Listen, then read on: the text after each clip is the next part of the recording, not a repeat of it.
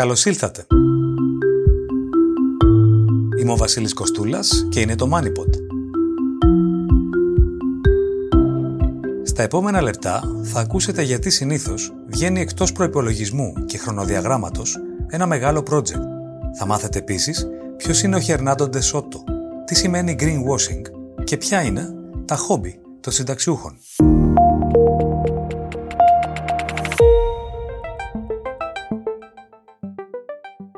Κρίνει την επιτυχία ενός μεγάλου project? Υπάρχει έργο χωρίς καθυστερήσεις; Ποιο είναι το λάθος που κάνουν οι μάνατζερ; Το MoneyPod φιλοξενεί το συγγραφέα του βιβλίου «Πώς γίνονται τα μεγάλα πράγματα», καθηγητή στο Πανεπιστήμιο Πληροφορικής της Κοπενχάγης, Bed Flipjerk.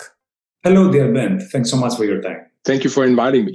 Ποιοι είναι οι παράγοντες που συνήθως καθορίζουν τη μοίρα ενός project; Και κατ' επέκταση τι θα πρέπει να προσέχει κανείς. Έχουμε κάποιες σταθερές εδώ. One thing that applies to all cases is actually what you do before you start delivering the project. So you need uh, proper preparation. Ένα πράγμα που έχει εφαρμογή σε όλες τις περιπτώσεις είναι βασικά το τι κάνεις προτού αρχίσεις να υλοποιήσει ένα έργο. Χρειάζεσαι δηλαδή κατάλληλη προετοιμασία. Είναι αυτό που πολύ απλά ονομάζουμε σκέψου αργά, προτού ξεκινήσεις και αφορά στα συμπεριφορικά οικονομικά. Είναι το αντίθετο από αυτό που είμαστε φτιαγμένοι να κάνουμε, δηλαδή να τρέχουμε γρήγορα στο μυαλό μας μια ιδέα, και το οποίο στην ψυχολογία συναντάται ως ημεροληψία διαθεσιμότητας. Η ανθρώπινη τάση να βασίζεσαι σε πληροφορίες που έρχονται εύκολα στο μυαλό κατά την αξιολόγηση μιας κατάστασης ή τη λήψη μιας απόφασης. Το έχουμε όλοι μας και συνήθως δεν προκύπτει κάτι καλό όταν σκεφτόμαστε γρήγορα και πρόχειρα. Πρέπει λοιπόν να σκεφτείς αργά και προσεκτικά. Και μόλις το κάνεις αυτό, τελικά θα υλοποιήσεις στην πράξη πιο γρήγορα αυτό που έχεις να κάνεις. Ιδάλω, θα προχωρήσεις αντιθέτως πιο αργά, καθώς θα συναντάς προβλήματα τα οποία δεν έχεις σκεφτεί προτού ξεκινήσεις. Επομένως, σκέψου αργά για να υλοποιήσεις γρήγορα. Μπορούμε να φέρουμε κάποια χαρακτηριστικά παραδείγματα υποδομών που ξεχώρισαν για τον εκτροχιασμό τους από τον αρχικό σχεδιασμό; Πολλά. Στο βιβλίο μιλάμε για την όπερα του Σίδνεϊ, η οποία πήρε 10 χρόνια περισσότερα από ό,τι προέβλεπε ο σχεδιασμός και κατέληξε να έχει 1400% επιπλέον προπολογισμό, ένας από τους υψηλότερους στον κόσμο. Είναι ένα χαρακτηριστικό παράδειγμα για αυτό που συζητάμε. Στην πραγματικότητα άρχισαν να κτίζουν προτού καν αποκτήσουν τα σχέδια. Προφανώς δεν ήταν καλή ιδέα. Ω αποτέλεσμα, οι κατασκευαστές αναγκάστηκαν να γκρεμίσουν με δυναμίτη κάποια μέρη του κτηρίου και να τα αρχίσουν ξανά από την αρχή. Wow. Το οποίο είναι κάτι που μπορεί να συμβεί όταν κάνεις τα πράγματα με αυτόν τον τρόπο. Είναι ένα ενδεικτικό παράδειγμα η όπερα του Σίδνεϊ.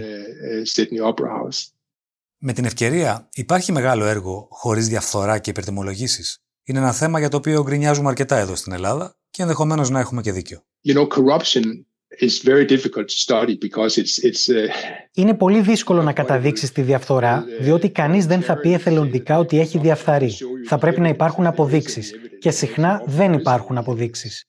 Γνωρίζουμε ότι ο κατασκευαστικός τομέας ενέχει την υψηλότερη διαφθορά στην οικονομία παντού στον κόσμο. Δεν είναι μόνο οι χώρες για τις οποίες συνήθως θεωρούμε ότι υπάρχει διαφθορά θα εντοπίσει κανείς το πρόβλημα ακόμα και στις σκανδιναβικές χώρες που θεωρείται ότι δεν έχουν τόση διαφθορά. Επομένως, αυτή είναι μια καλή ερώτηση. Υπάρχουν άραγε έργα χωρίς διαφθορά; Η ειλικρινής απάντηση είναι ότι δεν μπορούμε να ξέρουμε. Γνωρίζουμε ότι υπάρχουν projects και περιοχές που συνήθως έχουν υψηλότερη διαφθορά από άλλες. Αλλά νομίζω ότι μια ασφαλής εκτίμηση από τους περισσότερους ανθρώπους που έχουν δουλέψει στις κατασκευές και ανήκω προσωπικά σε αυτούς είναι ότι πρόκειται πράγματι για ένα ιδιαίτερα ενδυμικό φαινόμενο. Ακόμη και στις μικρότερες λεπτομέρειες θα βρεις ανθρώπους στα εργοτάξια να κάνουν πράγματα που δεν θα έπρεπε.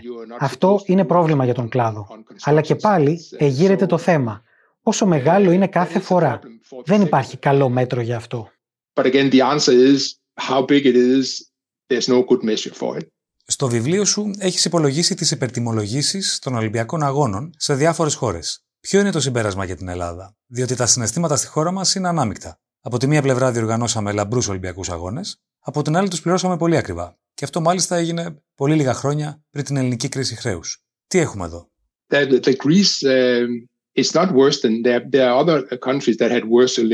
Η Ελλάδα δεν ήταν σε χειρότερη θέση από άλλες χώρες. Υπάρχουν κράτη που είχαν μεγαλύτερες υπερβάσεις κόστους. Στην Ελλάδα υπήρξε πιθανώς ένα συνδυασμός παραγόντων που το έκανε πιο δύσκολο να συγκρατηθεί το κόστος. Η Ελλάδα έχει μια αρκετά μικρή οικονομία σε σύγκριση με άλλες χώρες που φιλοξένησαν τους αγώνες, όπως το Ηνωμένο Βασίλειο. Που έχει πολύ μεγαλύτερη οικονομία και έτσι η υπέρβαση του κόστους της διοργάνωσης δεν έκανε τόση ζημιά όση στην Ελλάδα. Επίσης, η Ελλάδα ήταν άτυχη, διότι όλο αυτό συνέβη μόλις λίγα χρόνια πριν από τη διεθνή χρηματοπιστωτική κρίση. Και αυτό σημαίνει ότι στην πραγματικότητα η Ελλάδα ήταν σε χειρότερη θέση από ότι άλλες χώρες όταν εκδηλώθηκε η χρηματοοικονομική κρίση. Η Ελλάδα είχε ήδη να αντιμετωπίσει τα οικονομικά προβλήματα που ανέκυψαν από τη διοργάνωση. Αλλά πέρα από αυτό, δεν υπάρχει κάτι στη διοργάνωση των Ολυμπιακών Αγώνων της Ελλάδας που να την κάνει χειρότερη ή καλύτερη από άλλες αντίστοιχες διοργανώσεις. Ευρύτερα, είναι και θέμα κατάρτισης των ανθρώπων που τρέχουν τα έργα. Χρειαζόμαστε δηλαδή περισσότερους ε, καλά καταρτισμένους project managers. Yes, the, the, the answer to that question is a clear yes. There's a, there's a huge, uh... Ναι, η απάντηση σε αυτό το ερώτημα είναι ξεκάθαρα ναι. Υπάρχει μια τεράστια έλλειψη ανθρώπων με τις σωστές δεξιότητες, διότι κατασκευάζουμε πλέον πολύ περισσότερα και πολύ μεγαλύτερα έργα από ό,τι στο παρελθόν. Και η εκπαίδευση στον συγκεκριμένο τομέα δεν έχει ακολουθήσει στον ίδιο ρυθμό. Είναι δύσκολο για τους περισσότερους αναδόχους έργων, για τις περισσότερες επιχειρήσεις που καλούνται να παραδώσουν έργα, να βρουν τα ταλέντα και τις δεξιότητες που χρειάζονται. Και στην πραγματικότητα θα δούμε έργα να υλοποιούνται από ανθρώπους που δεν έχουν τις απαιτούμενες ικανότητες. Και έτσι τα αποτελέσματα είναι προβλέψιμα. Όταν γίνονται με αυτόν τον τρόπο τα πράγματα, είναι λογικό να έχεις καθυστερήσεις και προβλήματα στη διαδικασία. Και αυτό είναι που βλέπουμε. Υπάρχουν πράγματα που πρέπει να προσέξει κανείς και σε θεσμικό επίπεδο. Αναφέρομαι για παράδειγμα στην παράμετρο της διαφάνειας όταν μιλάμε για δημόσια έργα. So transparency is always a good thing. Uh, η διαφάνεια είναι πάντα καλό πράγμα, διότι με τη διαφάνεια θα έχεις και κάποια λογοδοσία. Η έννοια της ευθύνης είναι αυτό που λείπει από αυτόν τον τομέα για όταν τα πράγματα πηγαίνουν στραβά. Επομένως, ναι, Θεσμικές ρυθμίσεις, κυβερνητικές ρυθμίσεις είναι μέρος του παιχνιδιού που συζητάμε εδώ. Δεν είναι αρκετό να έχεις ένα καλό σχέδιο ή μια καλή ομάδα. Χρειάζεσαι και μια θεσμική δομή που θα σπρώχνει προς μια καλή συμπεριφορά των εμπλεκόμενων, που θα σε επιβραβεύει όταν θα παραδίδεις σύμφωνα με τον προγραμματισμό, δηλαδή εγκαίρω και στο συμφωνημένο budget και που θα σε τιμωρεί όταν δεν θα το κάνεις. Να υπάρχει δηλαδή μαστίγιο και καρότο. Και όταν μιλάμε για έργα με ευθύνη του δημοσίου, είναι η κυβέρνηση εκείνη που οφείλει να προβλέψει ένα τέτοιο πλαίσιο. Στον ιδιωτικό τομέα, τον ρόλο αυτόν έχουν οι επιχειρήσεις, ιδίως αυτές που υλοποιούν πολλά μεγάλα έργα. Και πολλές επιχειρήσεις, όπως και η Υπουργεία, σκέφτονται πλέον με αυτόν τον τρόπο. Ένα ενδιαφέρον ερώτημα είναι πώς ελέγχει κανείς με αποτελεσματικό τρόπο την εκτέλεση του έργου. Με άλλα λόγια, θα πρέπει να βρίσκεται κανείς διαρκώς πάνω από το έργο; Ναι, αυτό είναι αυταπόδεικτο. Θα πρέπει να βρίσκεσαι πάνω από το έργο. Και είναι λάθος όταν πολλοί οργανισμοί, από τη στιγμή που ορίζουν κάτι ως project, το αναθέτουν στα κατώτερα κλιμάκια, τα οποία από εκείνη τη στιγμή θεωρούν υπεύθυνα και πιστεύουν ότι δεν θα πρέπει να απασχολείται με αυτό η ανώτατη διοίκηση της εταιρείας ή του Υπουργείου. Αυτός δεν είναι ένας καλός τρόπος να τρέξει ένα έργο. Υπάρχουν ορισμένα μεγάλα έργα τα οποία είναι σε θέση να οδηγήσουν σε χρεοκοπία την ανάδοχο εταιρεία. Υπάρχουν ορισμένα μεγάλα έργα τα οποία είναι σε θέση να οδηγήσουν σε χρεοκοπία την ανάδοχο εταιρεία. Πρέπει να είσαι πάνω από το έργο ως η κορυφή της διοίκησης. Ο CEO, ο υπουργός, ο μόνιμος γραμματέας. Θα πρέπει να έχουν τα μάτια τους πάνω από το project και το γεγονός ότι δεν το κάνουν είναι πρόβλημα για το έργο.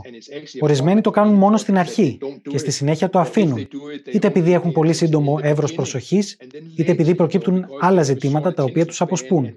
Έτσι χάνουν το focus, χάνουν την προσοχή τους και εκεί είναι που το έργο αρχίζει να πηγαίνει στραβά.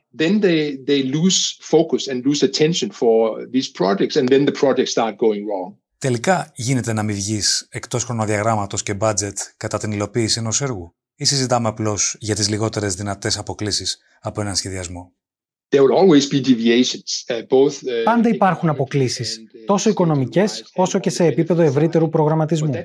Αλλά αυτό δεν σημαίνει ότι αναγκαστικά θα οδηγήσουν συνολικά σε υπέρβαση κόστους ή άλλον εκτροχιασμό. Μπορείς να παραμείνεις εντός πλαισίου και να υπάρχουν απλώς κάποιες διαφοροποιήσεις. Επομένως, ναι, υπάρχουν έργα τα οποία μπορούν και παραδίδονται με επιτυχία.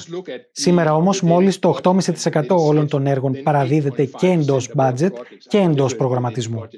Αν λάβουμε υπόψη και τις υποσχέσεις για το πώς θα δείχνουν τα έργα μόλις παραδοθούν, το ποσοστό αυτό πέφτει αυτομάτως στο μισό. Επομένως, πολύ λίγα projects παραδίδονται με ακρίβεια και συνέπεια.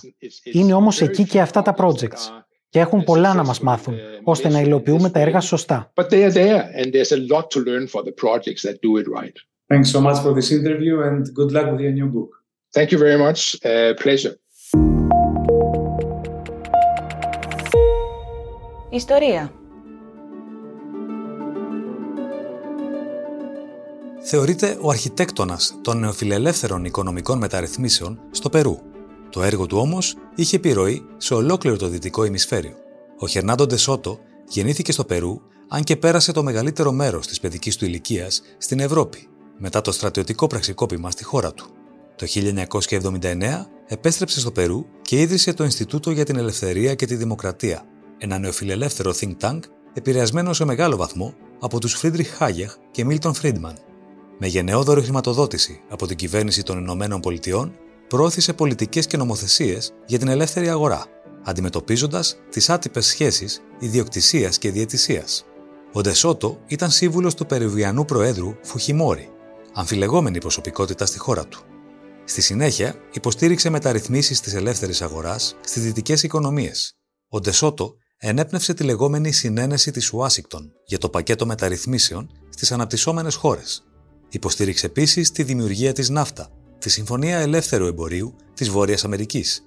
Το έργο του αναγνώρισαν τόσο ο Ρόναλντ Ρίγκαν όσο και ο Μπιλ Κλίντον. Σήμερα, ο διεθνούς βεληνικούς Περουβιανός οικονομολόγος είναι 81 ετών. Τι είναι το greenwashing?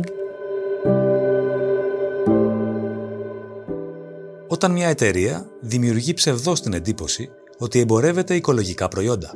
Το πράσινο ξέπλυμα προκύπτει από τη διοχέτευση παραπλανητικών πληροφοριών στην αγορά με στόχο να πιστέψουν οι καταναλωτές ότι ένα προϊόν ή μια υπηρεσία είναι φιλικά στο περιβάλλον, σε αντίθεση με την πραγματικότητα. Το greenwashing χρησιμοποιείται και στην περίπτωση μιας εταιρείας η οποία φωτίζει πραγματικές μεν οικολογικές δράσεις της, οι οποίες ωστόσο συνεπάρχουν με άλλες επιβλαβείς για το περιβάλλον δραστηριότητές της. Ο όρος επινοήθηκε τη δεκαετία του 60, μαζί με τα πρώτα ξενοδοχεία που ζήτησαν από τους επισκέπτες να επαναχρησιμοποιήσουν τις πετσέτες τους για να σώσουν το περιβάλλον. Θεωρήθηκε τότε ότι το πραγματικό κίνητρο των επιχειρηματιών του κλάδου ήταν να μειώσουν τα λειτουργικά τους κόστη. Μερικές φορές βεβαίως ισχύει και το τερπνόν μετά του ωφελήμου. Το ήξερες; Έρευνα του ιστότοπου Statista έχει καταδείξει τις πιο δημοφιλείς δραστηριότητες των ανθρώπων που αποσύρονται από την αγορά εργασίας. Το μαγείρεμα και το ψήσιμο είναι η πιο συνήθισα σχολεία των συνταξιούχων στις Ηνωμένες Πολιτείες, σε αντίθεση με το Ηνωμένο Βασίλειο, όπου κυριαρχεί το διάβασμα. Ακολουθούν και στις δύο χώρες χόμπι όπως η κυπευτική, τα ταξίδια και τα κατοικίδια. Λίγο πιο χαμηλά στην κατάταξη βρίσκονται τα μαστορέματα και οι τέχνες, μαζί με τις υπαίθριες δραστηριότητες. Και στα δικά μας.